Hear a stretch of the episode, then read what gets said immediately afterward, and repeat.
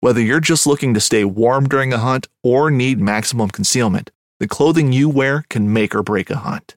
At MidwayUSA.com, we understand hunting clothing has come a long way with more meticulously crafted camo patterns, advanced scent control technologies, and weatherproof options to withstand the elements. Hunters have to wait until their favorite season, but shouldn't wait on gear, which is why Midway USA offers super fast shipping. When you're ready for your next system, log on to MidwayUSA.com. This upcoming concert season will be all about the boots, and Tecovas is your stop for the best in Western style. Tecovas has seasonal and limited edition offerings this spring and summer, including men's and women's boots, apparel, hats, bags, and more. All Tecovas boots are made by hand in a time honored tradition with timeless styles that are always on trend. And Tecovas has first wear comfort with little to no break in period. It's hard to find this level of comfort paired with this level of style.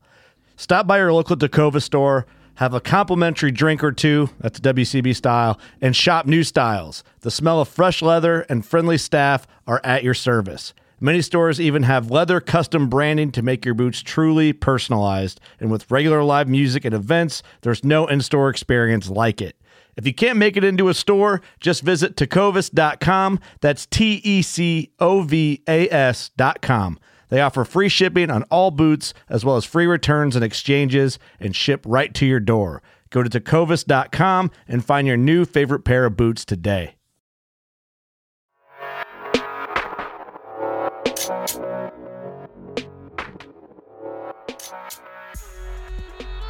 Welcome to the Elk Shape Podcast. I'm Dan Staton. This is your blue collar, do it yourself, self guided public land elk hunting learning curve resource where we leverage hunting to create more personal development. Our goal is to educate and encourage our listeners to become the best possible version of themselves through hard work, delayed gratification, and being accountable to themselves.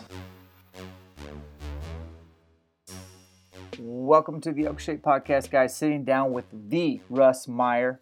If you don't know anything about him, you're about to learn that this guy is one of the most hardcore public land DIY bear hunters there is. And he's killed a pile of monster bears, and he's super humble about it. But he's been bow hunting for 40 years. He's been married to his wife Carol for I think like 30 years. He's got two kids. Uh, his oldest is Jess, and he's quite the bow hunter himself. And Russ has shot competitively uh, in archery and he's done construction and currently now he works for Outdoors International. He's an owner and those guys connect hunters with hunts and they're not middlemen. They take they get paid by the outfitters to basically book hunts. So comes out of the outfitters marketing budget and we talk about that a little bit but really we dive into antelope, we dive into elk and we dive into bear hunting. And this guy's literally got it figured out. So if you're into public land, bear hunting, this one's for you. You can't bait in all the states that have spring seasons, but you can in Idaho and Wyoming. But it uh, we we cover spot and stalk as well. And honestly, I've killed half my bears spot and stalk and half over bait. Not all the bears I've killed have been in a tree stand over bait. A lot of them are ground and pound where we set baits up without tree stands, but we figure out places that we can kind of glass the bait from three to 500 yards away. And you're going to find out Russ does something similar, but even closer. It's really cool. And so, yeah, we just got done with the Elk Shape Camp 3.0. That's the first camp of seven this year. We sold this one out. It was insane. I feel like we really made a difference in these guys' life, and we left them with really the blueprint for year round success, year round commitment, and preparation for elk hunting and leveraging elk hunting. And just everything we talk about here so rewarding. I can't wait for Redmond. Oregon, that's coming up February 21st. We have some spots left, so let's get that sold out. If you've been on the fence and you're in Oregon anywhere, get your ass to Elk Shape Camp 4.0. You will not regret it. And you will say to yourself at some point, man, I would have paid double for this. This was truly life changing. And we're going to elevate everybody's game and crush that darn elk hunting learning curve. So let's get into the podcast with Mr. Russ Meyer out of Nampa, Idaho. That's just outside of Boise. Dude's been bow hunting longer than I've been alive, and I'm almost 40 years old. So this guy's the real deal. Enjoy, and thanks for listening to the Elk Shape Podcast. I haven't caught up with you in a long time, man. How was uh, how was 2019? Good. You know, we uh, as far as the hunting side of things, had I got out hunting, so that was a blessing. Kind of the highlight was my kid. Yes, he uh, you know, we we hunted a ton, you know, up until a couple years ago, and you know, 17 to 19, obviously, you know, in that place. So we didn't hardly do any hunting together. Of course, it's tough on me, of course. But anyway, this year he came back strong there before September. Said he really wanted elk hunt, and uh, up to that point, you know, two years or earlier, so at you know 16 going into 17, I had told him, hey man it's time for you to step up. If you want it, you want it. I'm not going to take care of it anymore, right? As far as just being on top of him about getting ready and anyway, so he uh, he was on it, and we had an amazing three day hunt in an area we'd never hunted, which was a blessing because he'd never really given himself credit for a lot of his success. I think he'd got like 11 big game animals by the time he was 16, but he would just kind of say, "Well, you took me, Dad," and mm-hmm. And I'm like, dude, you're a bow hunter. Getting sealing the deal is the mm-hmm. deal. You know, everybody can, you know, hunt hard enough to get opportunity, but you're you're a killer. And anyway, so it was super cool this year. Area we'd never hunted. We did it together, looked at it together, made decisions together through the whole. I mean, it was only three days, but um, both came home with bulls, and I, I and I came home with a lot of pride. We belly crawled together, and this was just flat sagebrush country. We belly crawled together up on a bull, and we got to 56, and this bull's laying there just chewing his cud. And uh, my mentality was, we're waiting him out. I don't care if we sit here 10 hours. And Jess is ADHD type, you know, 30 minutes in, 30 minutes in, dude. I heard something. I looked looked around this sagebrush really slow because the sage is only about three foot tall, and he's out on his stomach in front of it. And I was just like, dude, what are you doing? And, you know, it was kind of like, what are you doing? And then I was just like, wait, you know, this is his hunt. And I just kind of, I'm laying on my back. I just gave him a real slow thumbs up. So I got to literally watch him slither up to 35 yards, come up from behind the sagebrush and just heart shoot this bull in its bed while its eyes were closed. It was epic. so that was, that was the highlight. Man, I can't wait for that day, man. That's going to be so cool. What are you guys doing in sagebrush country, man? I, I know nothing about hunting elk and that stuff. You know, I, I, I won't say I've had experience either, other than, you know, higher mountain, you know, sage and, and desert stuff, you know, up out of Sun Valley country and some of that stuff. I've hunted them. Obviously, you're glassing and you're spotting stock and totally different than what I sort of picture as picturesque elk hunting. But, in this situation, it was just uh, let's just go do it. And you know, Corey, my my business partner, he'd hunted it before, and he'd seen some elk, and so we had some intel.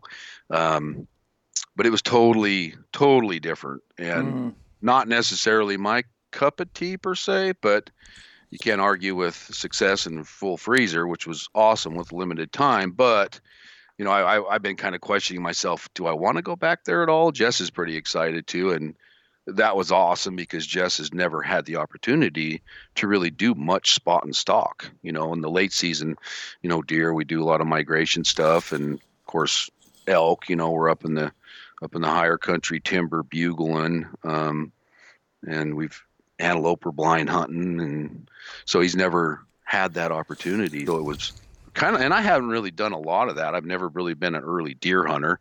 Um, I mean, granted, I've spot and stalked a ton of critters in my time, but just to go back and that's just the pure focus. We never even, I don't think I ever, I never called one time. Um, so it was just fun and do it right next to my kid. It was, you know, I don't crawl as well as I used to. I guarantee you that. I remember being on my hands and knees for like 10 hours on antelope some years in one day, you know, and, and just blowing it or whatever. But dude, for real. Well, here's the game plan today, man. Like, so been stoked to have you on. I'm not gonna lie, like. I've mentioned your name several times while talking about bears because I think you're one of the guys who's kind of he's just kind of got some good methodology that we got to explore. But man, before we get into bears, let's back up. Let's let's get into your bow hunting history. Let's get into your job. I know what I kind of have an idea what you do for a living. I want to get into that a little, and and then I want to like uh, I want to run through, and this isn't just specific to Idaho, y'all, but this is specific to like I love antelope hunting. I want to talk about the good, the bad, the ugly there, and uh, and then get into a little bit of elk because this is the Elk Shape podcast, and then we'll just hit the bear stuff. We already I, I posted today that I was gonna have you on, so I wanted to see if I could get some quick questions, and we got a few to answer there too. So it's cool. Let tell us about yourself, Russ. I'm going to introduce you in the beginning, but just give us the the overview of what you got going on in your day to day. Yeah, well, yeah, you know, as far as work, um, you know, growing up in uh, in Boise here in Idaho, uh, I guess his, you know, a little bit of history. I was fortunate enough to uh, grow up right at the foothills, the Boise foothills. You know, there's an area under Table Rock, which is kind of where the cross is, and there's another little rock formation mountain called Castle Rock, and I was uh, born and raised literally right underneath of it. So as a kid, man, I was from a very young age, I can still recall, you know, jumping my neighbor's fence at Amazon safari, whether it was whether it was grasshoppers with my Red Ryder, on to baiting sparrows by the swamp, to, you know, hundreds of rock chucks in that country. Um, you know, so growing up as a little adventurous hunter, I was it was very obvious I was a freak hunter from the time I could even get out on my own and go do those things. And fortunately, I could. You know, um, bow hunting wise, you know, at 10 years old on that same, you know, face of the mountain there, um, I set up and stalked in and waited out this rock chuck with my little Fred Bear recurve and got an arrow in that turkey. And maybe five hours later, probably I got him dug out of the hole and clubbed him and reclaimed my, my, my prize of my first, you know, I considered it a big game bow kill, but, you know, not so much. But at the time, I fell in love with the bow. Later on in life, once you know I was really involved with sports and all that stuff through high school, and and then you know after high school I went to play some college ball. And the first year I realized really quickly that it wasn't the same environment, I guess, as it was with my buddies that I grew up with and played football with since we were nine years old.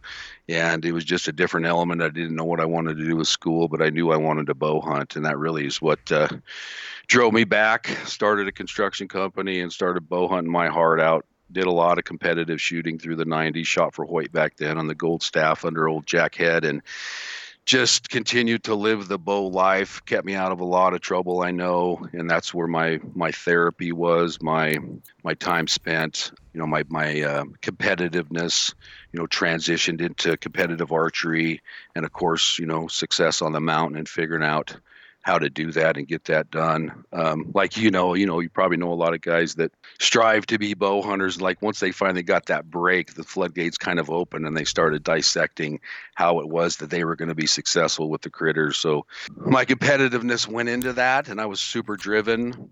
I hear a lot of, well, I feel like a lot of people feel you know ask successful bow hunters they want to know the secret recipe right it's like well how are you successful year after year after year and they look at it as it's there's some secret sauce, which is great. Information's awesome, and you can get a lot of perspective. But to me, it's like even when I first started elk hunting, man, I uh, I literally put my old aluminum frame on, my tarp, my sleeping bag, my cans of chili, a couple Snickers, and I just went wherever I stopped. I slept and listened to the elk in the night, and just learned a ton from you. Just gotta be there, right? Yeah. Um, but back to you know work. You know, I had a construction company in the valley here, Treasure Valley. At least I knew, man, I could. Uh, I ran an archery shop before that uh, in Boise, and I learned really quickly that, you know, once they started giving me days off that weren't consecutive days, you know, that, that didn't last too long. And looking back, it was funny. I always feel like you know, quitting those jobs to go elk hunting, you know, there's a reason for that. And, and I think where I am today is the reason. But, you know, I had a construction company for about 13 years, I guess, and uh, or 14, and 08 rolled around and kicked me in the butt pretty good, made me realize I didn't have life figured out. Shortly thereafter, Corey, founder of Outdoors International, and then our, our previous uh, partner recruited me um, just from, I think, my you know success as a hunter and and you know maybe someone had mentioned that I was kind of in limbo because 08 like I said you know we my partner and I at that time dissolved the construction company and I was just kind of floundering. It's like man you know I thought I had life figured out. I didn't. And uh, shortly thereafter like I mentioned they they called me and just out of the blue one day and it was really ironic how it came together. I won't go into that story but you know I prayed about it and got to know Corey really well and and found a, a level of comfort. Prior to that, I had been approached with guys from the industry, um, whether it was film or different stuff, and I just felt like, man, no way. I don't, I don't even want to jeopardize my passion of hunting and make it my job. Amen. That's the last thing I wanted to do. Yeah. Um, now, in a perfect world, there's a dream. You know, some, you know, wouldn't it be cool if you could, you know, make a living just to go hunting? But, you know, that was pretty far fetched to me at that time. And again, I was just like, there's no way I want to make it my job. It's too special to me. Um, and I, you know, was could make my time. I could work 12, 15 hour days and take three days off, and I could make that happen. Um, I was always kind of a weekend warrior, but an extended weekend warrior, you know, because I made yeah. it happen. Yep. Uh, um, so anyway, like I said, I was approached, and I just long and short worked my way into ownership. I guess it's been about a year and a half. Corey and I bought out the third partner, and we're just full steam ahead. What we do is we facilitate hunting and fishing adventures around the world. So we're basically the guys that folks come to to say, "Hey, Russ, this is who I am. What I'm looking for." Um, it's a relationship model. We want to get to know our guys, and through that conversation, determine what's going to be the best hunt for them. You know, you and I both know there's a lot of different elk hunts. There's a lot of different bear hunts. So we really want to get to know our guys and, and do our best to get them on the right hunt as far as our outfitter relationships, that's about a lot of due diligence, getting boots on the ground, you know, shaking these guys' hands, looking them in the eye, and making sure they're somebody we want to send our people to. And there, that's a relationship model as well, of course, with accountability. I mean, our our outfitters want our guys to come back with a good report, and we're definitely accountable to have guys show up with, you know, very realistic expectations um, and preparedness. Um, and our service is free. A lot of people feel like we're a middleman, and that's not the case. We're basically reimbursed from our outfitters marketing budget. So again, it's about, you know, building good, solid outfitters, and then uh, doing the best job we can to get our guys on the right hunt. And I tell a lot of the guys, it's like, hey, you know, you don't know me, I don't know you to this point, but let's get you on the hunt, and you're going to come back and tell me the good, the bad, and the ugly, and that's going to get you know me the opportunity to get to know you that much more as a hunter. And really it is what you're looking for and so many hunts these guys have never been on right? Yeah. And i tend to through most of the years i've definitely catered more toward the unguided guy because that's really me right? Yeah. Um, so I've sent just hundreds of, you know, moose hunters and caribou hunters, and, and I've sent guys from to Africa to New Zealand to wherever. But that's kind of where my passion lies is is Alaska and a lot of the DIY stuff. But anyway, so yeah, we have a number of agents spread out throughout the U.S. Some really good guys. We try to surround ourselves with like-minded folks and just do the best job we can. And you know, there is no perfect hunt. You get the calls where the guy's like, "I've been hunting 30 years and I'm ready to pay an outfitter and go kill that big bull," and I'm like, "Wait a minute, you know, that's that's you're not buying an animal, man. This is hunting." And uh, we could talk about a high fence, but you know that's that's up to you um, anyway so it's been a really fun journey for me there's definitely been a balance when you talk about you know has it affected my my personal passion it has to some degree you know in in, in idaho but you know anymore with hunting pressure and and you know and i've spent a lot of years doing it here and i've had some amazing memories but I think I'm ready to. I'm trying to talk myself into really, you know, taking advantage of the opportunity I have to go see places around the world. And like this August, uh, end of August, I had the opportunity to go to far northern Arctic Canada, Nunavut, and I got to hunt with an Inuit community in a huge area that never been sport hunted. Ooh. You know, it wasn't the snowmobile, you know, winter muskox hunt. It was uh, late August. It was just beautiful weather. There was no snow. You know, we kind of had some four wheelers and mainly boats, and uh, I got to do it my way, which I kind of, you know, set up that way. We just happened to see a big old rogue bull from camp, and they gave me a boat ride across, and uh, the the guide stayed, I don't know, a couple hundred yards behind me, and uh, I followed that sucker for a couple miles probably. It was gale force winds. In fact, I had them at 42 yards broadside at full draw, but the wind was so stinking hard. My arrow was blown up against the re- containment bar of my QAD, so I couldn't shoot then. And finally got on him and got an arrow in him. But oh my gosh, yeah, man, I do not like shooting in gale force winds ever. What what do you do? So. Did you have to uh, just get closer or just find a spot where the topography uh, shielded you from those gusts? Yeah, it was more uh, it was really rolling um, and solid rock there where we were. It was really different it, it was it was neater than heck. But the rocks were a little bit noisy. It was like giant kind of shale slab, almost like a giant shale slide, but relatively flat and rolling. So he'd get out of sight a little bit. I'd loop around. Long story short, he ended up finally cutting into the wind, which allowed me to have more of a you know front wind with a slight you know crosswind rather than a direct crosswind. So I was able to get up. I think my first shot was like 52 yards or something, and got a good arrow in him, and and ended up uh, getting on him again. And you know they're a big old cool critter. I never really had you know big aspirations to to hunt a muskox, but once the opportunity came about, of course I was I was super excited. And then once to get, to get hands on an animal like that and really touch it and check it out, I mean, I feel blessed and and the whole cultural experience. The, I mean, I was sitting on the bank of the Arctic Ocean, basically eating raw caribou ribs that had been sitting there for four days on the on the in the rocks with this Inuit family that was on holiday out, and they got a two week holiday and they uh, spend it out there hunting. You know, it's just really stinking cool. So the culture side of it, the experience, it was just amazing. So, so with your business, you and Corey uh, are now running it, just you two, uh, as far as owners go, and you're going to be very busy. I would say from about here going forward till summer, just getting guys lined out on their hunts. Probably stay pretty busy year round. Where do you get to kind of hang it up and check out and get get hunting yourself? the hunting side of it with me is still really, you know, um, get out when I can type of deal. Weekend warrior in it, of course, here, you know, extended weekends. Um, you know, in the past, my big hunt would always be one week elk hunting, and mm-hmm. that was my nine day hunt.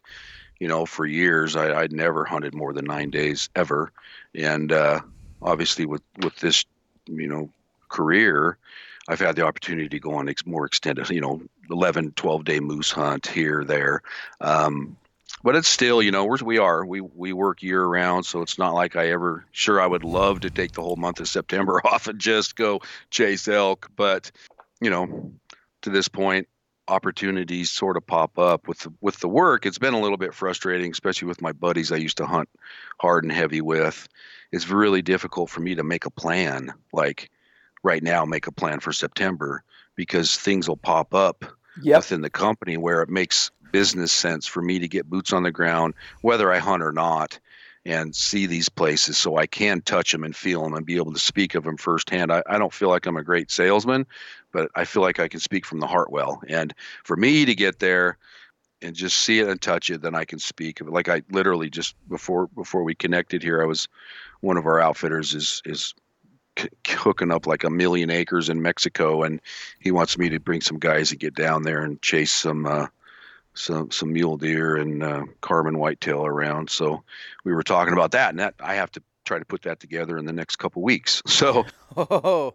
so it's difficult for me to really make a a plan and and and uh, at least with my hunting, you know. So I'm my hunting, I'm kind of winging it whenever I can, and then the bigger hunts, I'll try to do a couple of those a year. Whether it's you know like the Nunavut. Um, last year I went to Colorado on a drop camp and took some clients, and and then I went to Nunavut. Went to took some, took a group of guys to BC last spring for some spot and stalk bear hunting, which, in my opinion, you can't just cannot beat BC. It's pretty awesome. I bet.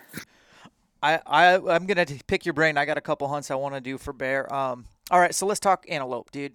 Uh, I've hunted antelope, Wyoming, Montana, and Idaho, and specifically for Idaho, everywhere from the Owyhees to the Sun Valley to the eastern. It's pretty, you know, it's not Wyoming. I'll first say that right now. Like uh, Idaho antelope is not Wyoming, but it, it's good, uh, but it's competitive. And I've been burned uh, by other hunters. I've been in verbal altercations with other hunters over ground blinds and all that kind of jazz. So I want to get your perspective on the good, the bad, the ugly of hunting antelope in Idaho. We'll start there. So how how long you been doing it? What have you learned? What's the good, the bad, the ugly? You know, I started hunting antelope. Let me think. I shot my first antelope in 1992 and I hunted them for two years before I got one. Yep. Um, So there was definitely the first year was more like, wow, I'm going to go run around the desert and check things out, and and just a couple weekends here and there, and they definitely intrigued me. Um, the second year, you know, I started learning about blind hunting and water holes, and and it was just covering country, man. That there's a lot of country in the Owyhee desert that I have stomped. You know, I, I think I I talk about this often. You know, now you can literally crack a beer pull up Google Earth and find every stinking water hole in the country, download it, and it takes you to it. And back in my day, no, mm-hmm. you had topographical maps and you walked your heart out to find those remote locations. I've always been in the mindset of get away from the other hunters. So, anyway, um, I finally, uh, the second year, we found it was actually a water trough. And, uh, there was antelope tracks on it, and we dug a hole and piled up sagebrush and roasted our butts off, and uh, never did get an antelope. But it wasn't until that third year that I uh, actually went deeper, found some other locations, found an active hole, and ended up uh, taking my first antelope. It was probably a six, six and a half inch little buck, and I was on cloud nine, you know. Um, so since then, I've taken a ton of antelope both spot and stalk and blind. You know, again, I guess my mentality is to find those remote locations that you don't see pressure. I mean, one of my main holes I've hunted, you know, I was, shoot, I don't know, 15 years, and now I'm just starting to see hunter encroachment. So I, I had a pretty darn good thing going. It was tough to get to. Um, now there's getting to be some, some, some more boots in there. You know, the roads that were a almost hard to follow two track are now much more pounded down with all the four wheelers and just people exploring and kind of going back to what I mentioned earlier. It's like many of my places I had I, one of my elk spots I hunted for 13 years and never saw a person and now it's there's you know three camps in there from back east you know it's just it's just changing and uh, you know as hunters we just adapt and move on and try something else um, even some of my bear spots are are getting encroached on pretty good. And I'm the type of guy. It's like I'd rather see one elk and no people than you know 50 elk and five people. So I'm always gonna be the guy that's gonna be okay. It's not okay, you know, begrudgingly going and finding something new, kind of like Jess and I did this year, you know. But yeah. sometimes that's what pays off, man, because you go to those new areas and then you're driven. What's over the next ridge? What's over the next ridge? And I'm very adamant about learning your country, especially elk hunting. You know, if you know your topography and terrain, you're you're at a big advantage to success. But anyway, back to antelope. So I spent a lot of years uh, stomping country, finding those remote holes. Man, you find those little springs. But the thing about antelope hunting is it's always evolving in the sense of feed and water. You know, what I have found is feed. Um, there's water everywhere, whether you know it or not. But the feed, I think, is, in my opinion, with what I see on the ground and what they're eating and what they're doing, dictates where kind of the mass, the more the more numbers are, right? Mm-hmm. Um, but you find that area that that, that just reaps that consistency and that's what you kind of go to. But even now, you know, still, you know, it's I like plan A through D pretty much every year. So when pretty much every year I try to go scout, and there's certain areas I scout, and then, you know, depending on how many days, usually antelope hunting, usually I have two days. That's maybe three. And especially now with the with the regulation changes and stuff, once they went to draw, you know, for the for the early tag, I've only ever drawn that twice. So now I've always been stuck to September 10th or now September 1st.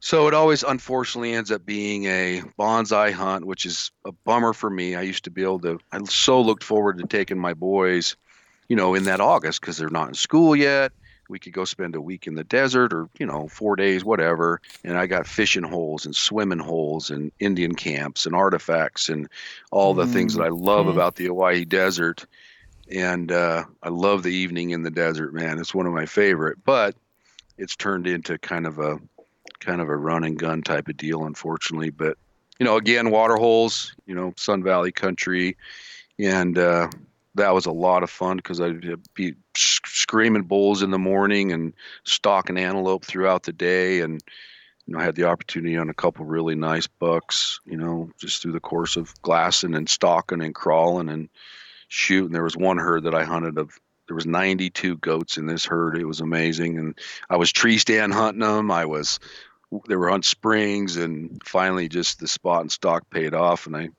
ended up sticking like a 78 incher out of that. Really? Wow. One of my favorite. It's just it's antelope to me is just you just gotta spend a lot of time and you gotta figure out year from year year to year you know consistent water holes if you're going to blind hunt them and like i said it just changes every stinking year you know it yeah no it just does like anything man it's time in the field um it's time in the field and, and learn in your country My Idaho experience in the last three or four years has been increased hunting pressure, um, kind of kind of having some confrontations over you know spots. Uh, they got that 10 day rule where you got you can put your blind out you know on BLM 10 days before the opener. In fact, first time I ever learned that, Russ, I was actually living in Meridian and I found a sick water hole and I didn't when there's no Google Earth, so I found it on a dirt bike in the desert and uh, I was like, okay, at first light on the 10th day before the season opens, I'm going to be at the water hole setting it up. And I rode my dirt bike in the desert and I roll up and it's just getting daylight and there's two guys in their pickup trucks sleeping in the back of their trucks. Their blinds already set up on the water hole and they inform me that you can set your blind up at midnight and I was just like, "Ugh."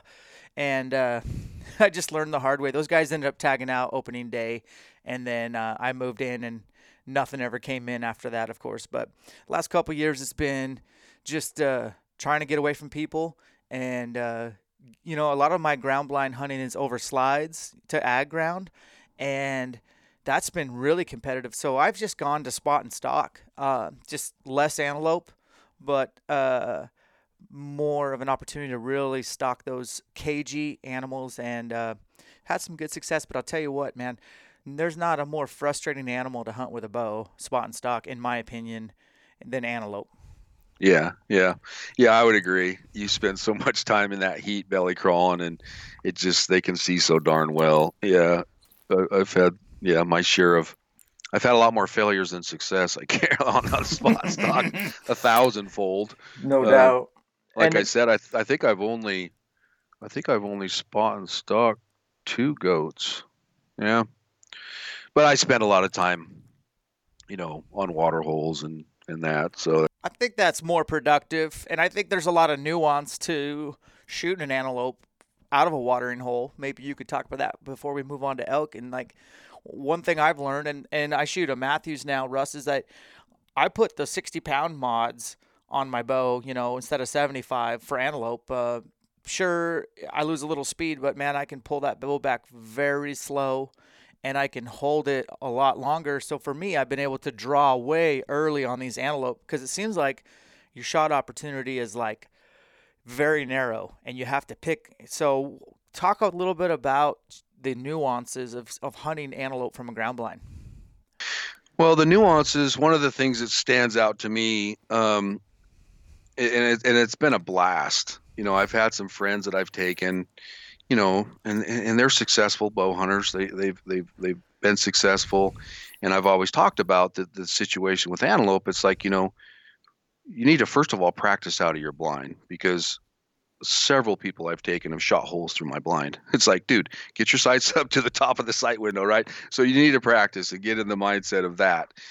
Uh, but I think in any with antelope, you know, antelope and big bears, those are probably the critters that get me the most worked up.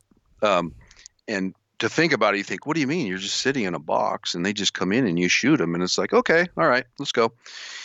One of my buddies, Zach Owens, I'll call him out. He's gonna. Oh gonna. God, that's uh, Mr. Beyond the Backcountry, y'all, for on Instagram. That guy's hilarious. So you know, Zach, he's he's pretty confident. And uh, long story short, we we I took him out to one of my spots, and I can't I can't remember if it was four bucks I think that were missed. Yeah, now, granted, it it it, it well another situation is uh, uh, well, I'll talk about that in a bit. But anyway, there's something about being in a blind. Um, and it's kind of like bear hunting. You know, your heart starts pounding. But any situation where it's kind of an ambush thing, I mean, some guys, you know, everybody's a little bit different. But man, you're sitting there, it's dead quiet, and you just your heart's getting pounding and pounding louder, and louder, and it's something you've always wanted to do. But uh, there ain't nothing controlled about it in most situations. You know, it is a controlled situation, and the antelope are coming in. They do make you nervy, like you said. You know, you have a short window usually. Lots of times they're in a herd. They're they're in and out. They're head bobbing, and I'm just like, hey, just relax. You know, as soon as you start see that throat moving, they're sucking it in. Chances are they're going to be there long enough for you to shoot. Um, I'm not so much into pre-drawn. I think that'll amp up a newer antelope hunter more than just kind of waiting for the perfect opportunity, go through your shot process and execute your shot. But uh, it's been awesome just just to see the adrenaline, which you know, that's what we live for, right? Yep, anyway, so certainly. so just to be there and experience that. Um, so Zach, by the end of it, he you you've never you know he was so frustrated. He literally is like, "I'm done. I just got to regroup. I got to get my head on." And uh, literally, we ended up leaving that afternoon, and he didn't didn't didn't didn't shoot a goat. Had multiple opportunities. He just pulling his hair out, and we're going across this big plateau, and and there's this kind of this rock rim that I often see goats off of. So I pulled up and I stopped before I dropped, and Zach's behind me. Sure enough, there's a herd of does. So he pulls up behind me, and I was like, "What's up?" You know, I, he asked me, and I said, "Oh, there's some goats right there." And uh, he, he literally had his shirt off, and he's like, "I'm going for it. I, I'm I'm going for it. You know, I'm gonna go whack one of those does." So I just kicked back, picked my feet up on my four wheeler, and I just kicked back and just watched him cruise across this big plateau. It was probably, I don't know, six, seven hundred yards or so, and I see him sneaking up to the rim of it. Pretty soon, this stinking buck appears. And it's a nice buck. So I get to watch Zach just come up to the rim, and he's peeking over, and this buck comes up, and I'm just watching him with my binos, and I see him come to full draw, and I want to say it was 55 yards and he just heart shoots this goat, right? Yep. So here he had just missed four shots from probably 35 and under, and now he just smokes this stud goat at 55 yards. And I, he finally got back to me. I was like, God loves you, dude, because you are the luckiest sucker. And he said the same thing. But of course, you know, 10 minutes later, he's froggy. Yeah, he shot a big old buck. Exactly. Well, you know, it just speaks to the difference between an ambush scenario and a spot and stalk scenario where they're moving. Man, you're you're stuck in a blind and you're just waiting, waiting, and then this it happens. You go from zero to a million, and you can lose your crap. And then another thing to point out is, man, even this summer, I've killed several goats out of a blind, but I set up a blind in the heat of July, and I'm shooting broadheads at about 50 and 60 yards, and I was grouping low. And I even I even got online, Russ, and was trying to like Google search like what am I doing wrong here? And eventually I just filmed myself inside my blind shooting and I was my posture was just dog shit in the blind. I was sitting on a chair and I just was slouching when I was pulled back. It was affecting my anchor. So as soon as I puckered up my butt and got upright and vertical, I started grouping broadside like our um, bullseyes again. So it your posture will affect the way you shoot a bow in a blind and if you you have to go out and do perfect practice and then hope you can keep your crap together when it actually happens it's so much fun man i love i recommend everybody to do it uh, just not not in my spots go over to uh, wyoming eastern montana yeah yeah antelope are awesome even my buck this this year you know it, it, you know once it dies i don't ever see it dying but man, you you lose that rush and all that. And then to me, it's like why you want to hunt. But this year, I had gotten out early and I'd hit several spots. I covered like 70 miles in the desert, and I found this stud buck at a really really remote hole.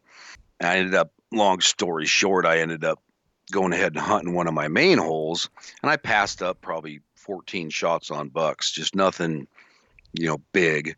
And uh, a buddy of mine was out there hunting kind of a, this little pond rock deal that held water, and I could actually see him with binos in that location, just a natural place that would hold water if it rained and stuff. And he had some opportunities, but it just did never happen. So I let him hunt in my hole that day because I I sat there all day thinking about that other big buck. Exactly. It's probably about two and a half two and a half hour hauling butt four wheeler across the desert to get to it. But the next day I had Danny just hunting there and I got on my wheeler and hauled butt and sure enough, man, that it was a it was a one day set, set it up and first thing in the morning, I mean the sun's coming up and I see that buck like probably a mile and a half out.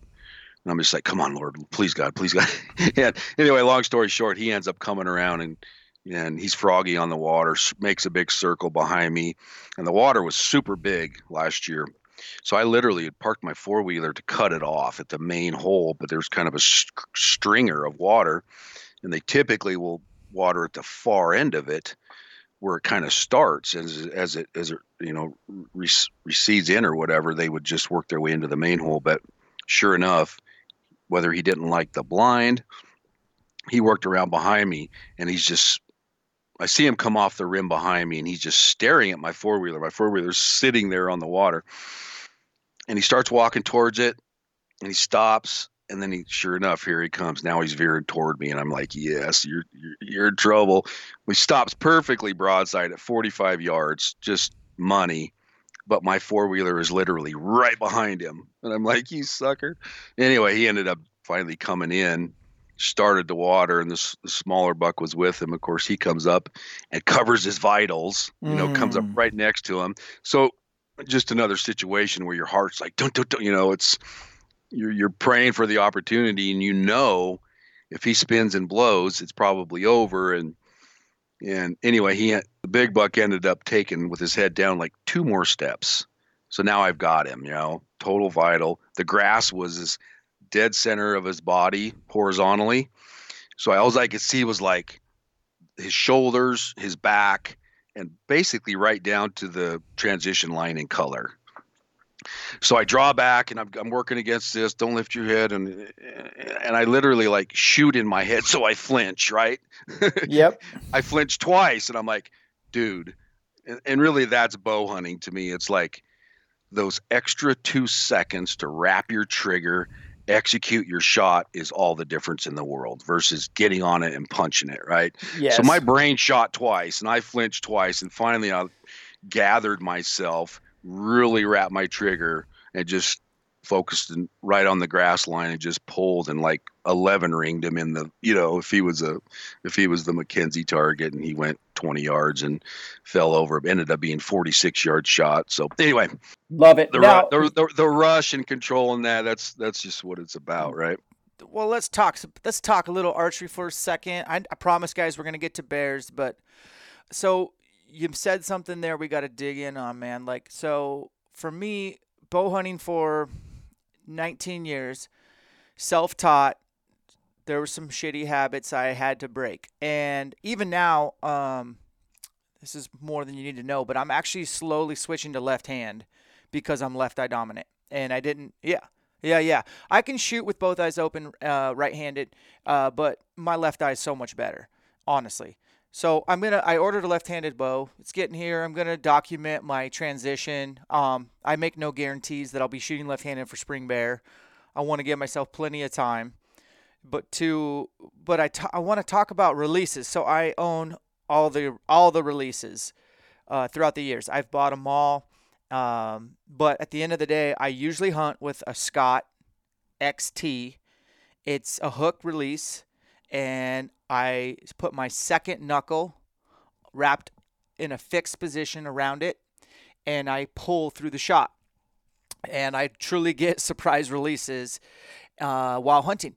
Uh, but during the year, in a lot of the content I create, I I'm shooting a Carter release here, a Carter release there. I got all the releases, man. Hinges, tension, thumb button, you name it. And guys just like are always interested to know about that stuff. And I just do it to keep myself honest. That's what I've always told them is just I like to keep myself honest. But like from your perspective, doing archery for 40 years and shooting competitively for Hoyt, what did you shoot in your target days and what do you hunt with now? Okay. Um, I've I guess from the very beginning, you know, back when literally the first handheld release came out, it was this big pistol grip, plastic handled beast. I shot it open sights with my old Golden Eagle, and uh, so that was my first first release, literally the first release on the market, which was which was pretty amazing. I eventually got into sights and realized, man, this is awesome. But you know, through the years, I've always been a trigger guy. Even in my competitive, you know, when I was shooting with Hoyt on the Gold Staff and doing that deal, I just was always very comfortable with the trigger release. I never experienced target panic.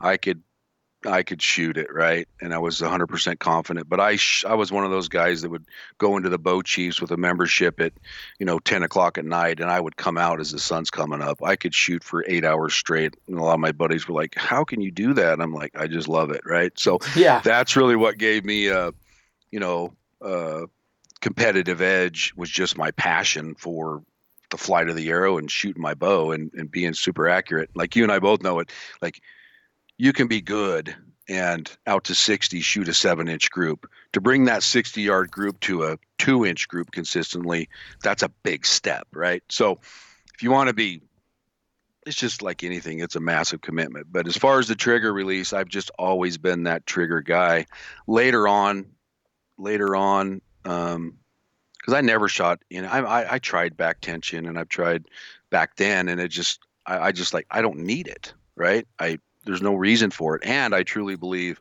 a good trigger shooter has an advantage in in hunting in an overall hunting situation right? Whether it's a moving shot or a or whatever. Now granted some guys um just flat shoot better with a back tension and or a thumb. I mean a thumb you can still punch it if you hook and wrap and, and back tension it properly um you know you're you- you're more or less shooting a back tension with a thumb obviously Right. but I, I think a lot of people are still punching it, but they just don't punch it as bad. As you know, some guys with target panic, they cannot shoot a caliper, which is great. There's options, right? So no, that's true. me, I've always been a caliper guy, but later on, when I stopped shooting as much, um, and especially once I got older, my eyes started going worse. Um, I didn't shoot as much, so I didn't have that just muscle memory of of shooting. I started battling things, and then I did start experience, and I finally realized, oh, this is that target panic crap people are talking about, you know. Um, so I immediately started looking into, you know, how to combat that, and definitely back tension was the answer to that. Um, I picked up an old Solution Two Carter way back when, Mhm. and you know, it, sometimes I hit the range and I'd start shooting. And if I felt a little off, I'd just grab that back tension, and instantly, ten shots later, you remind yourself how you're supposed to shoot your bow, Yes. and you know your bow arm follow through all that and then i just throw my my caliper on and then i just bring my groups right in uh, but through the years man i think there's it's huge advantage to have multiple releases i have a bag of carters i think i have like five handhelds or six maybe. Yes. and um, you know i like the thumb. I like to set them up where it is more of a back tension. Some i kind of like just using as a more of a thumb release you know more of a pull with the thumb. I i i uh, so as a tool i don't care if you are a trigger guy you cannot you can it's so advantageous to have those if you were going to pick one definitely a back tension in my opinion like all of mine, a back tension with a safety. The last thing you want is to chip a tooth or bloody your nose, you know. Mhm. So if you don't shoot them a lot, it's pretty easy to get lazy and, and have a misfire with a true back tension. But you know, I, I have uh, a few different you know back tension with with the with the safety, which you know again it just tunes you up really quick. In any reality, you're probably better off every time you go to the range, in my opinion, to pull that sucker out, execute, you know, 10 good shots with the back tension and then throw your caliper on. As far as calipers, I've shot a ton of different ones through the years. I was always a Scott guy for the most part forever. The you know, the mongoose and the mini goose and and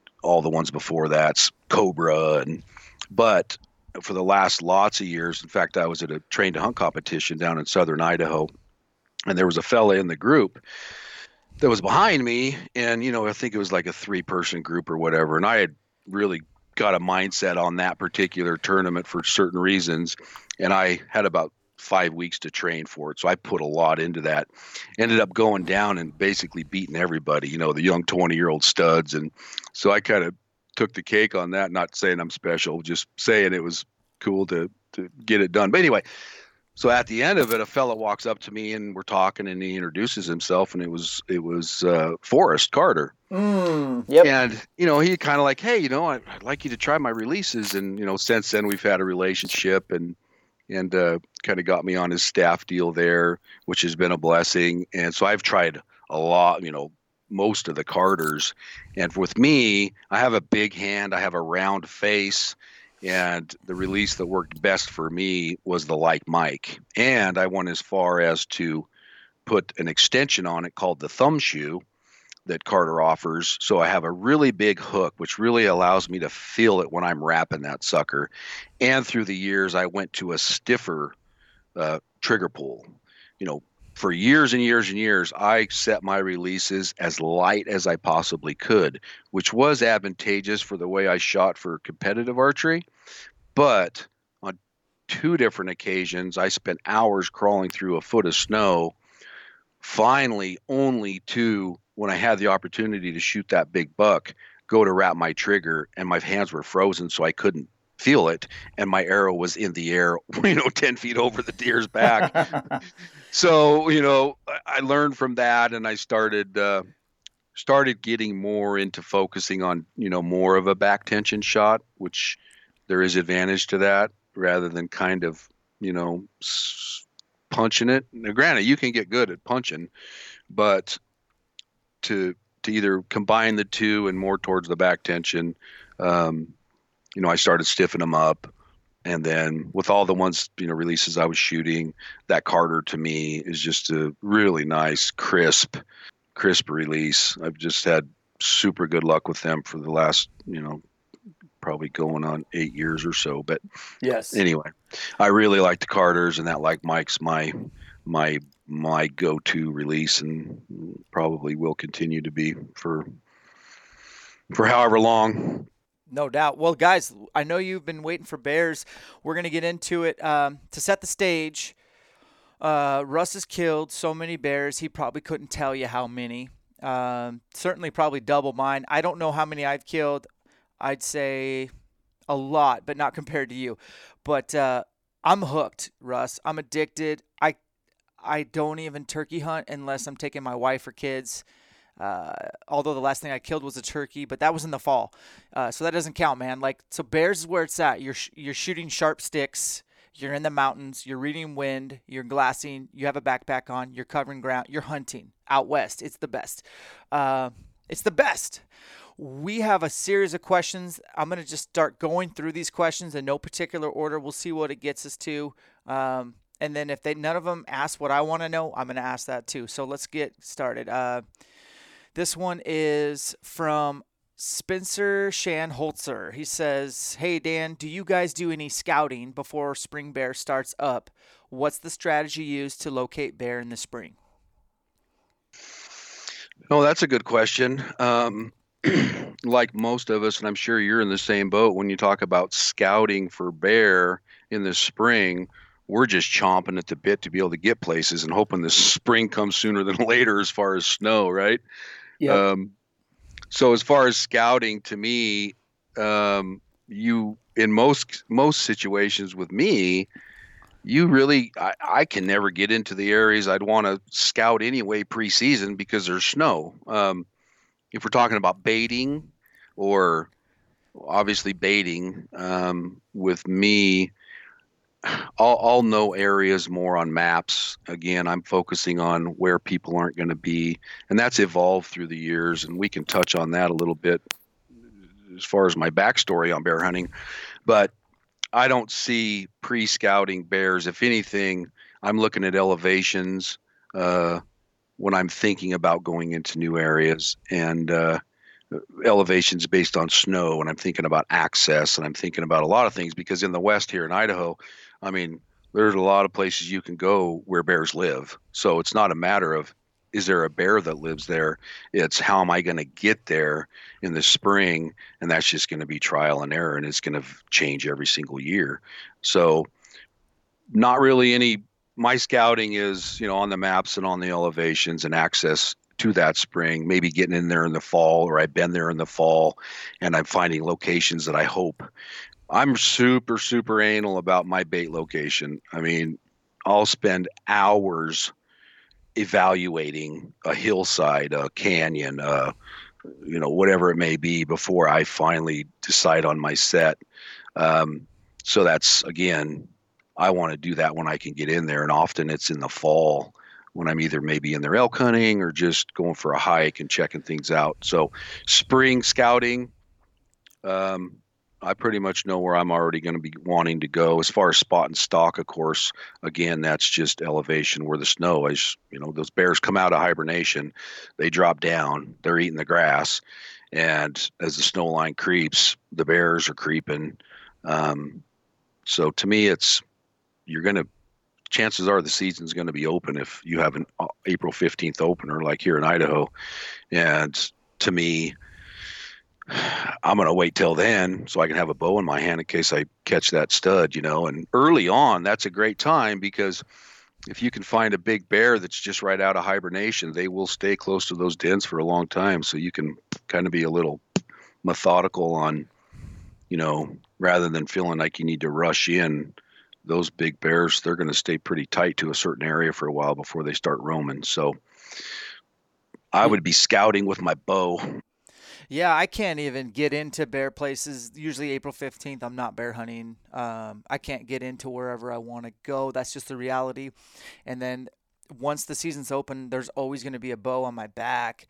Um, when I'm trying, so I've probably killed half bears over bait, half spot and stalk.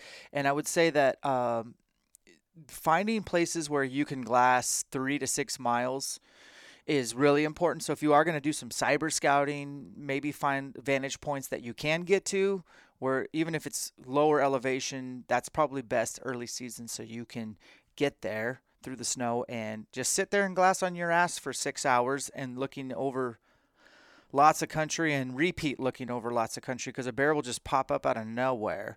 Um, in a lot of my areas, the bears are going to hibernate in certain canyons which is crazy. Like I think there's bears in every drainage in Idaho. I really do, most of Idaho, but there are certain drainages that just are conducive to where bears want to call it um, call it a year and hibernate. Those are good to find out. That's going to take a long time to figure those out. Um, but I don't think the scouting for bears is really like a thing. I think you're hunting. You could be shed hunting and I, one thing I always say is when I'm looking for sheds, I find bears, and when I'm looking for bears, I find sheds. So it's kind of a win-win. Um, but uh, we're going to get into your baiting because that's huge. Um, and so this next question is from Red Baron 307. I'm fairly new to hunting bears and baiting still. What is the best way to start a new bait site as far as what to put in the barrel, etc.? And also, what do you look for when you are finding the location you want to put your barrel in? Here you go. Yeah, that's a that's a pretty broad question. Um, the truth is, I've never been a barrel guy for kind of a number of reasons for that. So I don't know if we want to dive into because that kind of goes back to you know I guess my the way I do things with bear hunting. Yeah, let's just do um, that. Let's run your playbook. Yeah. Okay. Well, as far okay, where would I start? I guess in, in reference to barrels, for whatever reason, I've never been a barrel guy. I kind of don't like it cosmetically, and it's just me. Um, the other thing that's that's just not conducive for for barrel hunting the way I do it is I'm I'm very I started when I started bear hunting I learned fairly quickly a few things one of the main things is I don't ever want to be where there where a hound hunter could ever get to. So that, that was trial and error. And I learned fairly quickly that I want to be at that bait site as little as possible. I mean, little as possible. A lot of people are surprised to, to know that I've never owned a trail camera in my life, and there's a few few reasons for that um, and, and, specifically to bear hunting is I don't ever want to be at that bait again once I bait it.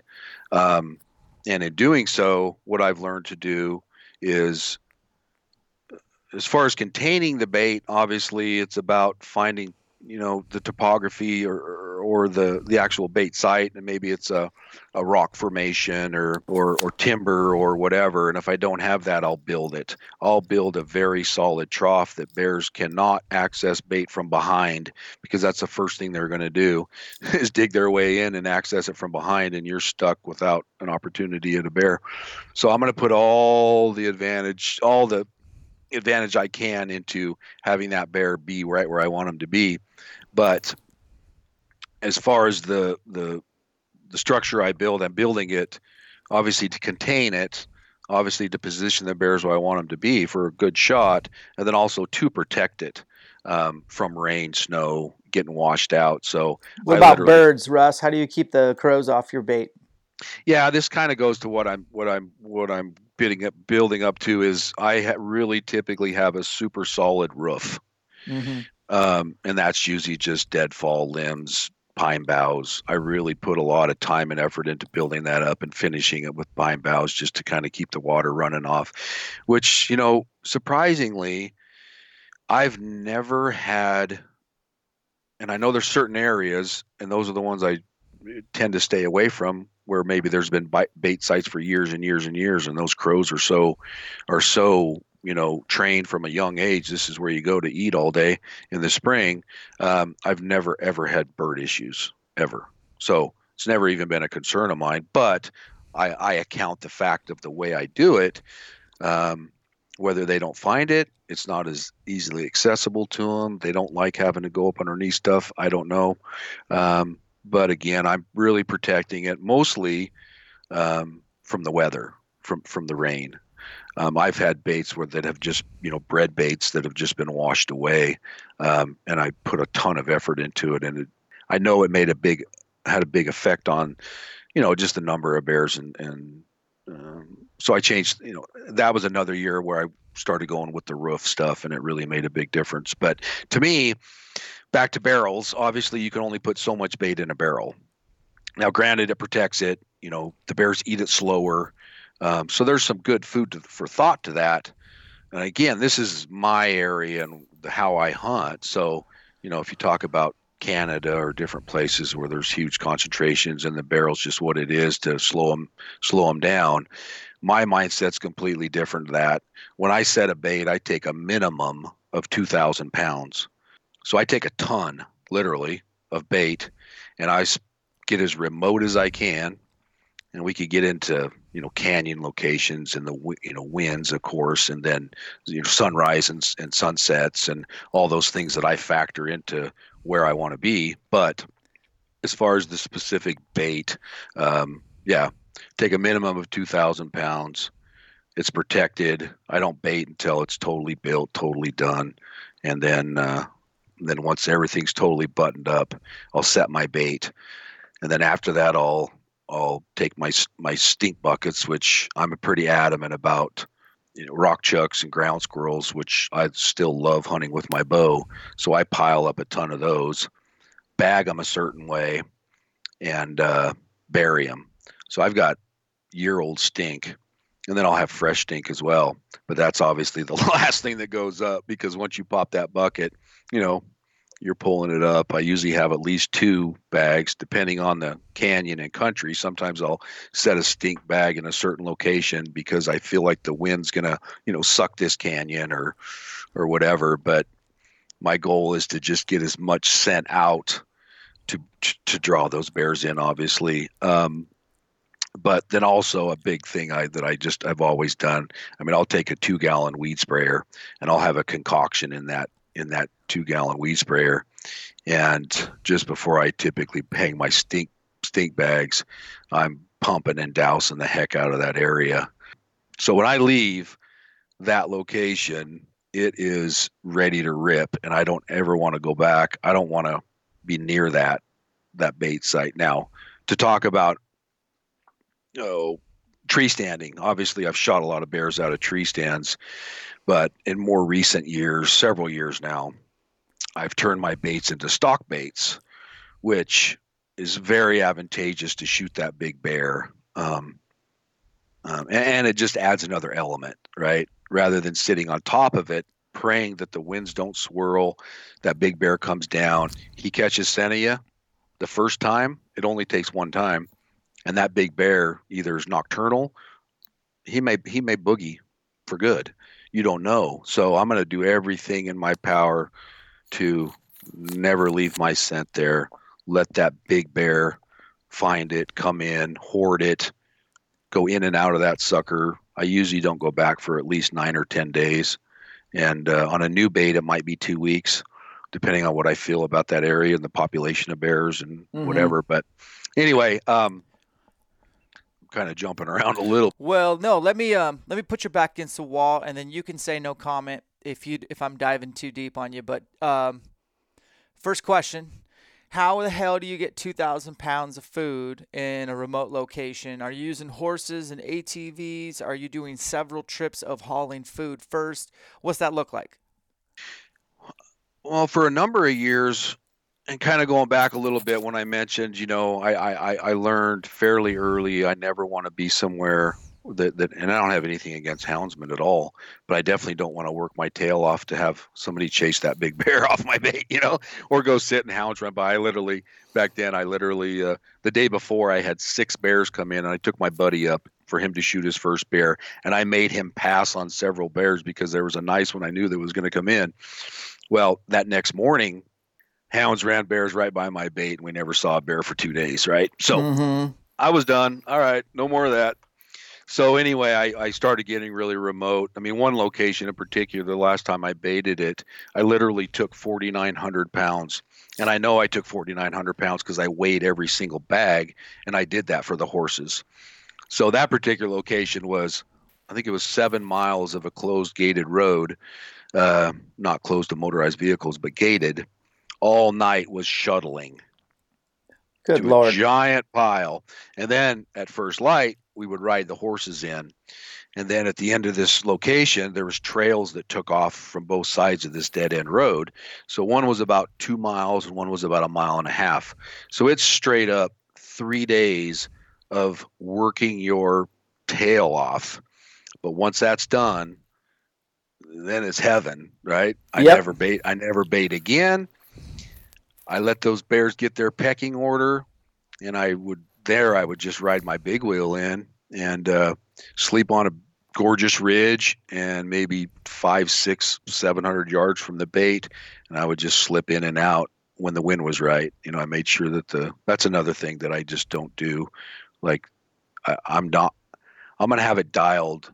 I don't care if I have to wait till it's nine o'clock at night. I'm not gonna. I'm not gonna go up there until the thermals are the way I want them, right? And often there's already bears there, but um, again, to try to get consistent big bears, you can't, you just can't take any chances, right?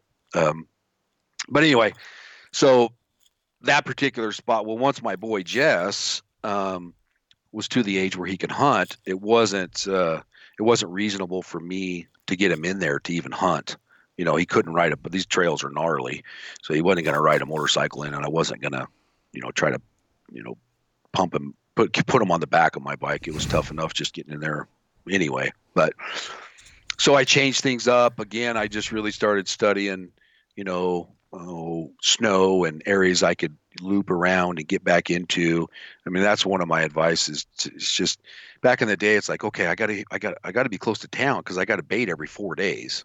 Well, that's a lot of money and time and fuel and and and you're just educating the bears and there's just no point to it to me.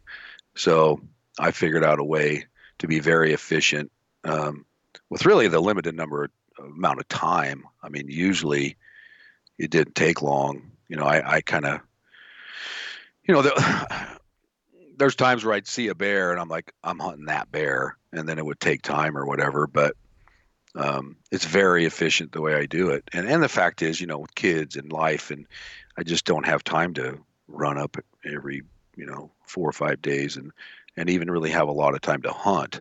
So I'm to put all my odds in my favor to see a lot of bears and see a lot of activity and love bears. Like I mentioned earlier, it's like big bears and and you know antelope you know blind for whatever reason. That's what really gets your, your my heart pounding. But anyway, um, so I started finding new areas that were just more accessible, but I still had the mindset of getting where you know there isn't going to be hound hunters and just likely no hunters. So at that point, I started driving, you know, four and a half hours, and really it turned out to be amazing. I was really focusing on just getting my kid a bear, but having a good experience, and we pulled some crankers out of that country, um, and we were only half mile from a road you could drive on. Yeah. So so that was really neat. Again, it was just remote driving that extra distance doing that extra due diligence as to okay this you know this particular area you can't access there's only one way to access it because of the snow now once the snow melted off and you know the roads opened up and you know pretty soon it started getting busier with people but by then i was i was long done hunting you know that's a huge uh, little bit of advice. Uh, okay, well, let's dig in on your actual bait and then uh, skim over anything you don't want to give information on. And I respect that. Um, when you're uh, acquiring stinky stuff, you know, ground squirrels, carp, whatever, are you freezing it? Um, are you uh, aging it, burying it in the ground, and then picking up out of the ground? And then when you take it to the bait site, when you say you bury it, like, are you burying it uh, at the bait site? Are you hanging some of them? Like, what's your plan of attack for that?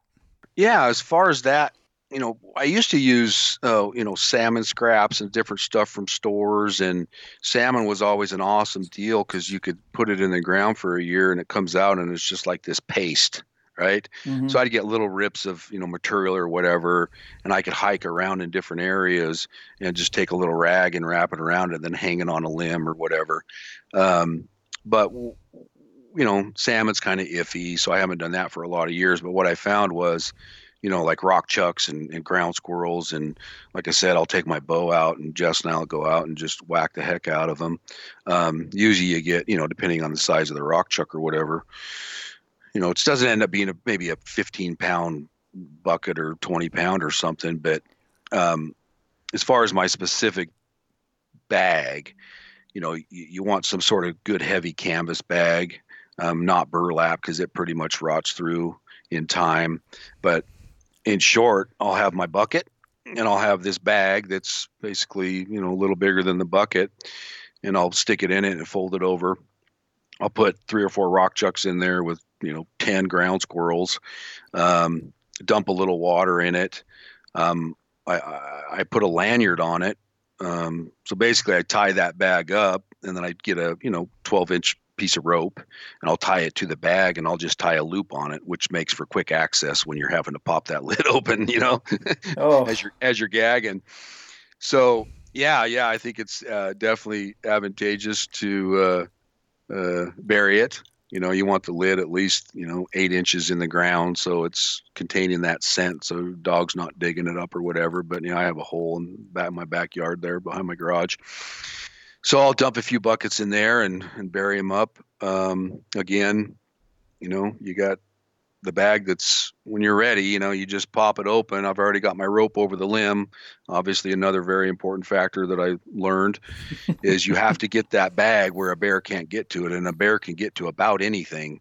So pretty much, I'm looking at a you know a bigger ponderosa or something with a big limb that I can throw that rope up and over, and so I'll have my rope ready to pull. So I'll pop that lid, quickly tie um, well, another thing I do too, which I think is important, is so if you can imagine the bag, it's tied. I have a lanyard to it, and then I'll get a, a, a black trash bag, and I'll cut a corner of the trash bag off. So basically, I have a uh, I have kind of a tri- uh, a triangle that's basically a hood. So at the point of that triangle, I'll pop a hole and I'll feed that little lanyard through it. Then I'll push the sides of the trash bag down over the stink bag. Couple reasons is I mean, in time, it pretty, especially if it's on horses and stuff, it splashes, and but there is kind of a little layer of protection when you're reaching in to pull that lanyard out. Most, more importantly, it acts as a hood, a rain hood. So you basically have a hood over your stink. So the rain and snow, it's not soaking out and raining out your stink bag. I'll also put a small piece of uh, plastic in the bottom of the bag so it holds moisture there, right? so it doesn't just drip out and dry. It's actually sitting in uh, a bit of a bag inside the the canvas bag. So I have the hood on top, keeps the rain off, and of course when it's cooler, the sun hits it, it black bag will warm up and in theory warm up your stink to get the you know juices flowing a little bit quicker uh, when it's still cold in the spring. So again, pop that lid. It's the last thing I do right before I leave. I got my trail dug out. I've got every pine cone off of the trail. I'm, you know, 120 yards away from the bait in my little spot. I can kick back and watch bears, and the big ones come in because they they think you're not there because you're not there. You know, you don't have wind swirling around from a tree stand right on top of it. You're in a location where you already know the wind's not going to change, and I'm sitting waiting, and here they come. But um, so that's the last thing I'll pull up is the stink. You know, once I got that up, tied off again, I, I'll put it about 10 feet off the ground. You know, a bear can't jump up to it. A bear's not going to climb up the tree and slide down the rope because a bear's going to take it. You know, if a bear can get to it, he's going to take it. Oh yeah, so for sure. So we were talking a ton of bait. I mean, I'm assuming there's some carbohydrates in there, breads, donuts, what have you. Are you just saturating it with powdered sugar to kind of keep it from molding, or what's your best practice there? Yeah, well, through the years when I first started, literally I was like the king dumpster diver. It didn't matter, you know, from the donut shops to the bakeries to the, I mean, pretty bad really, but I was having fun doing it. I mean, I remember one year I got this pallet of friggin' chicken legs. Oh God! Needless to say, and it was in boxes. I, I put it in cardboard boxes. Well, I didn't. I ended up getting stuck and not being able to go. So these chicken legs were in the back of my truck for like five days.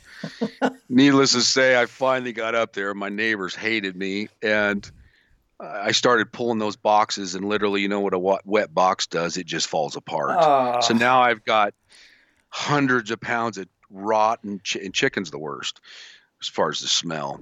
So literally, I ended up having my sleeping bag. I ended up pushing these chicken legs into my sleeping bag, drug them down the hill, and dumped them out. But anyway, so through the years, I've used anything and everything to bait. But once I started utilizing horses, then it's really limiting. You know, of course, I used a lot of fry grease, which is great for them to come in and get them on their feet and run grease trails around, and the other bear follows it in.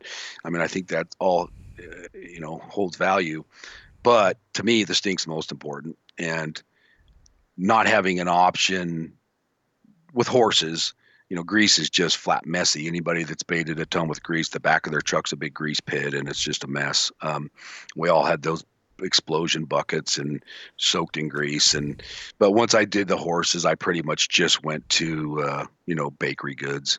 They love it. Um, and often years i had big donut connections and different stuff but anyway, in later years, I lost a lot of those things, and it ended up kind of being bread. So, like you mentioned with brown sugar or powdered sugar, I definitely think uh, that's vital if that's what you have, not only for you know flavor to some degree, I guess, um, but more importantly, some kind of a preservative. You know, mm-hmm. with the mm-hmm. sugars in it to kind of you know hold back the mold a little bit and so on and so forth. But yeah, I use. Uh, the bread, which is great, especially with horses, you know, 60, 70 pound bags, weigh them all so they're even.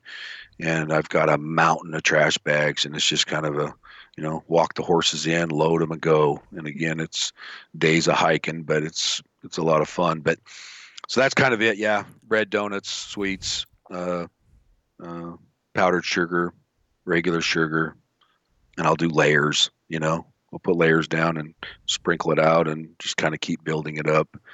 Um, and then the stink. So I'm pretty simpleton now as far as what I use. Well, that's stink incredible. Bag, stink bags are vital. Preservatives in the sweets.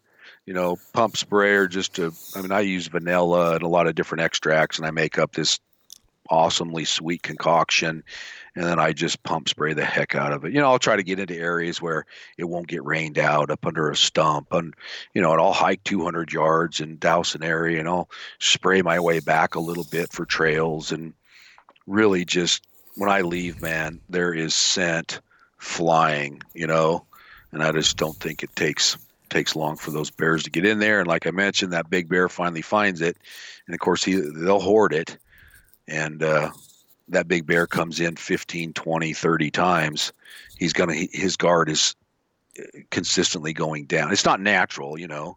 I think animals know that. It's like antelope coming into a water hole. That's danger. That's why they're on pins and needles. And I don't think that's necessarily because they're being, they know they're being hunted by us. It's just instinctual, you know. Yeah. It's predators. It's and bears are the same way, but once a big bear's come in 20 times or more, and finally you slip in when the wind's right, and you have everything to your advantage, you you got a good crack at getting in and getting an arrow on them for sure. Such good information, Russ. I mean, you're seriously show, showing your cards, and that's cool. I don't know anyone else who really does it the way you do. You know, a lot of outfitters they they get the bears trained to you know them coming in every day just putting enough food in. Once it gets hit just enough for bears to be in a hurry or have urgency to get there first or it's going to be gone. And they'll do a honey burn every time they go there and switch out their cards. And i'm just as guilty. Um, i've tried it all except for your your take. And i really man i'm thinking about this year going to one bait site only. And um, and what I want to do is answer somebody's question with this. He says, "How about a day in the life, such as 5 a.m. to dark in a new area? How do you guys get it done without any target bear previous knowledge of the day today of the indigenous bears?" So I think for me.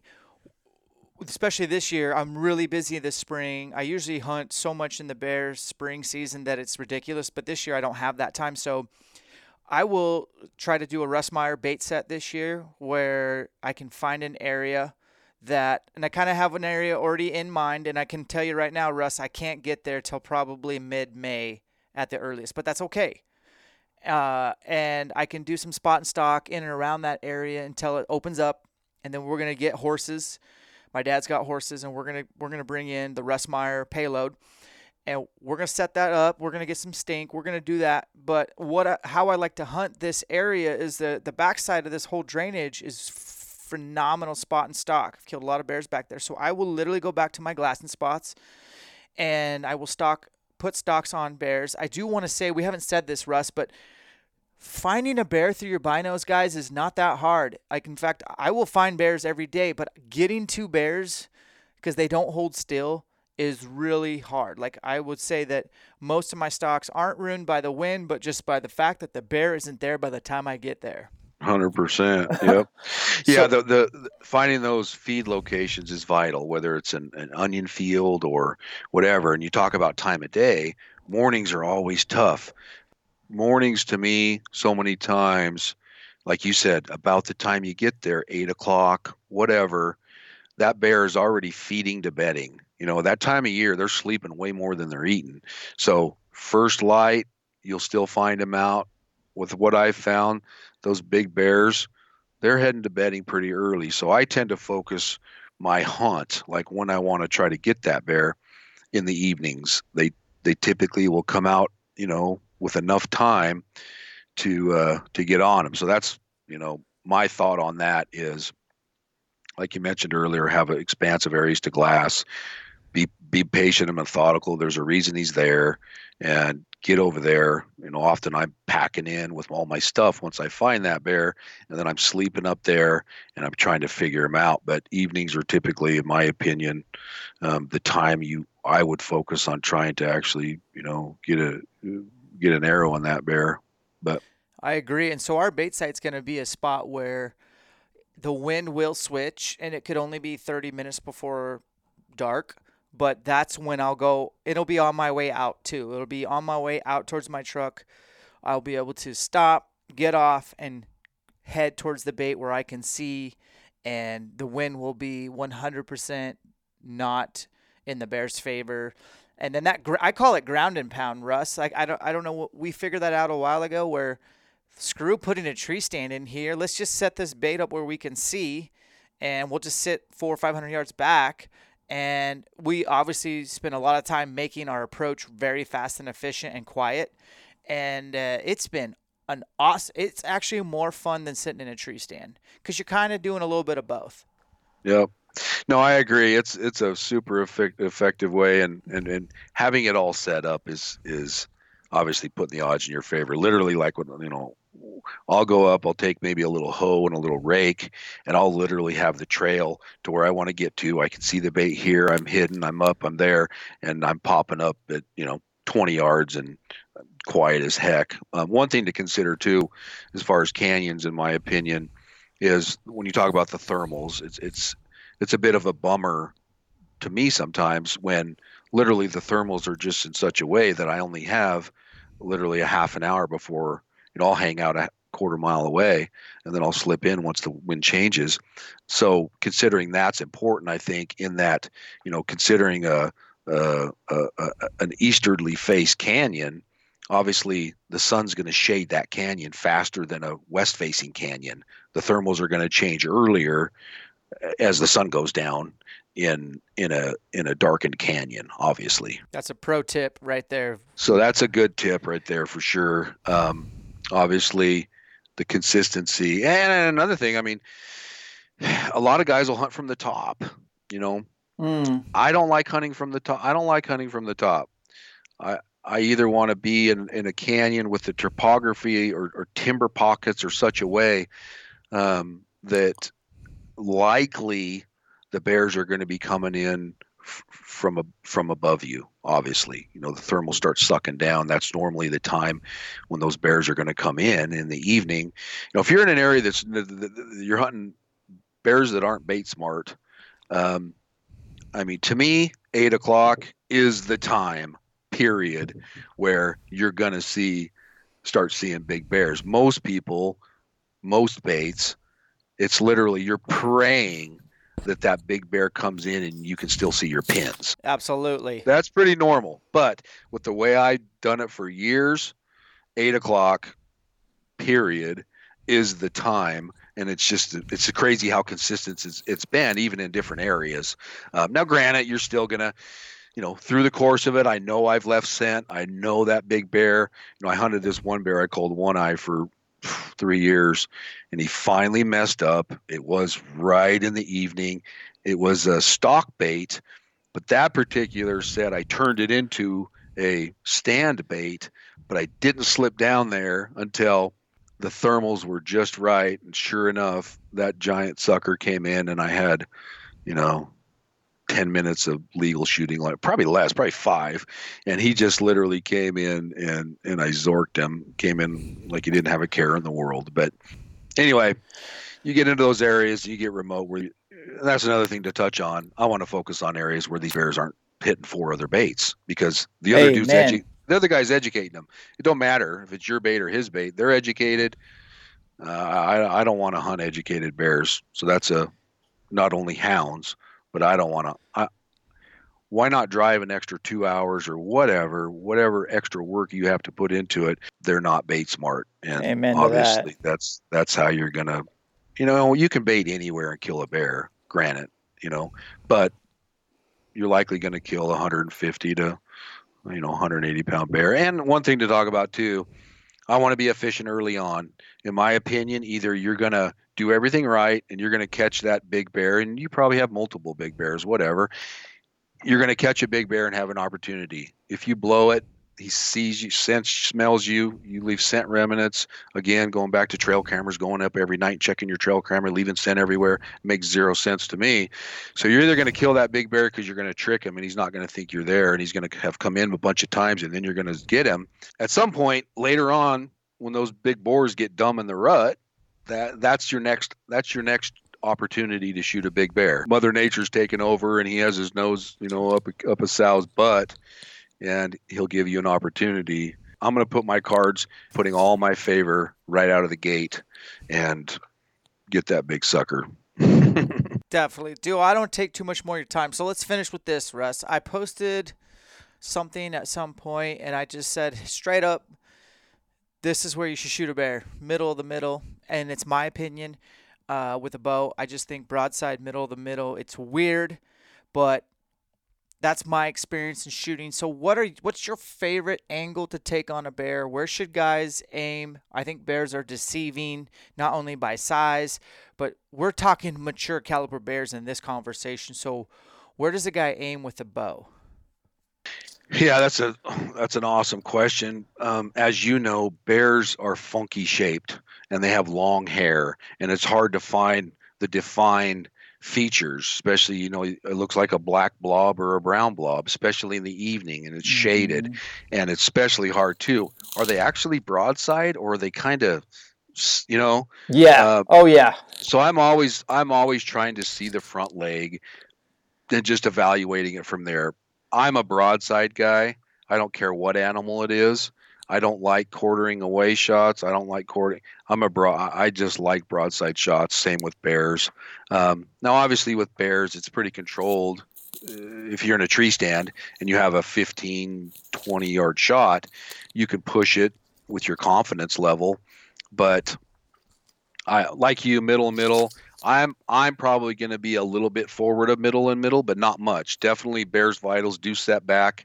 Um, if you're focusing on that shoulder and they're slightly quartered away, you know, behind the shoulder, you're setting yourself up for lots of tracking and potentially a lost bear. Like as you probably know, man, you really pray for that death moan.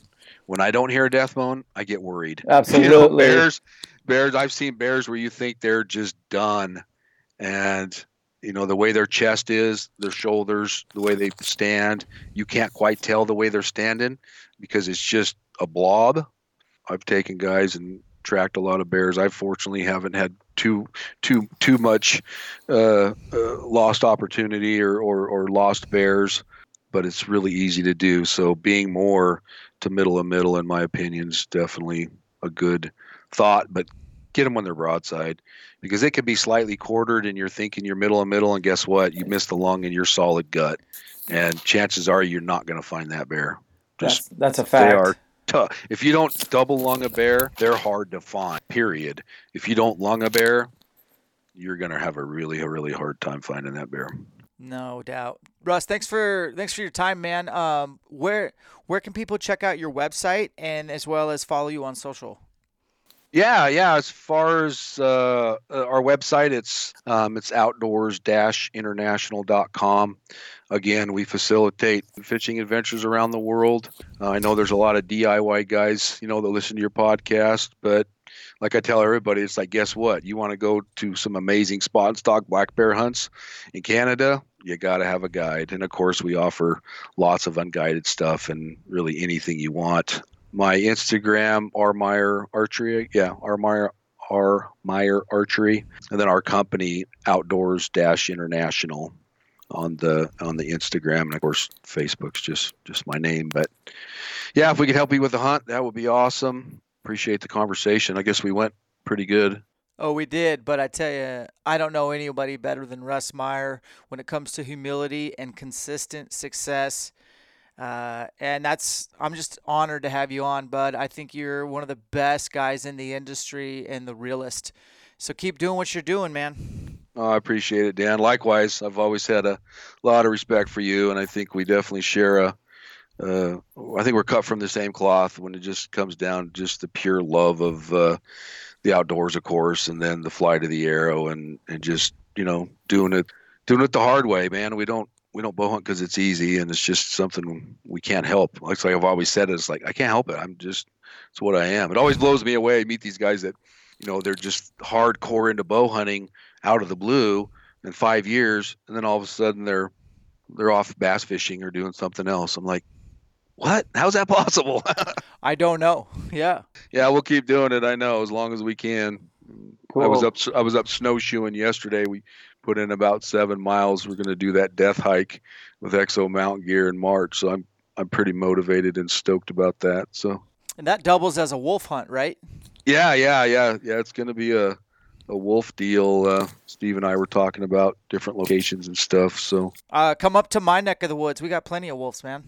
yeah, no kidding. Definitely, in North Idaho is uh, full of. We didn't even talk about wolves, which thank God, because I always bring them up on here. Um, people probably tired of hearing about it, but uh, Russ Meyer, one of the best dudes in the archery game, and uh, tell you what, tell your son hi for me, and I can't wait to follow along your adventures this spring. And uh, I think guys will be getting a hold of you with their questions. So I apologize in advance, man, but uh, you're one of the best experts when it comes to DIY bear hunting, and uh, appreciate your time.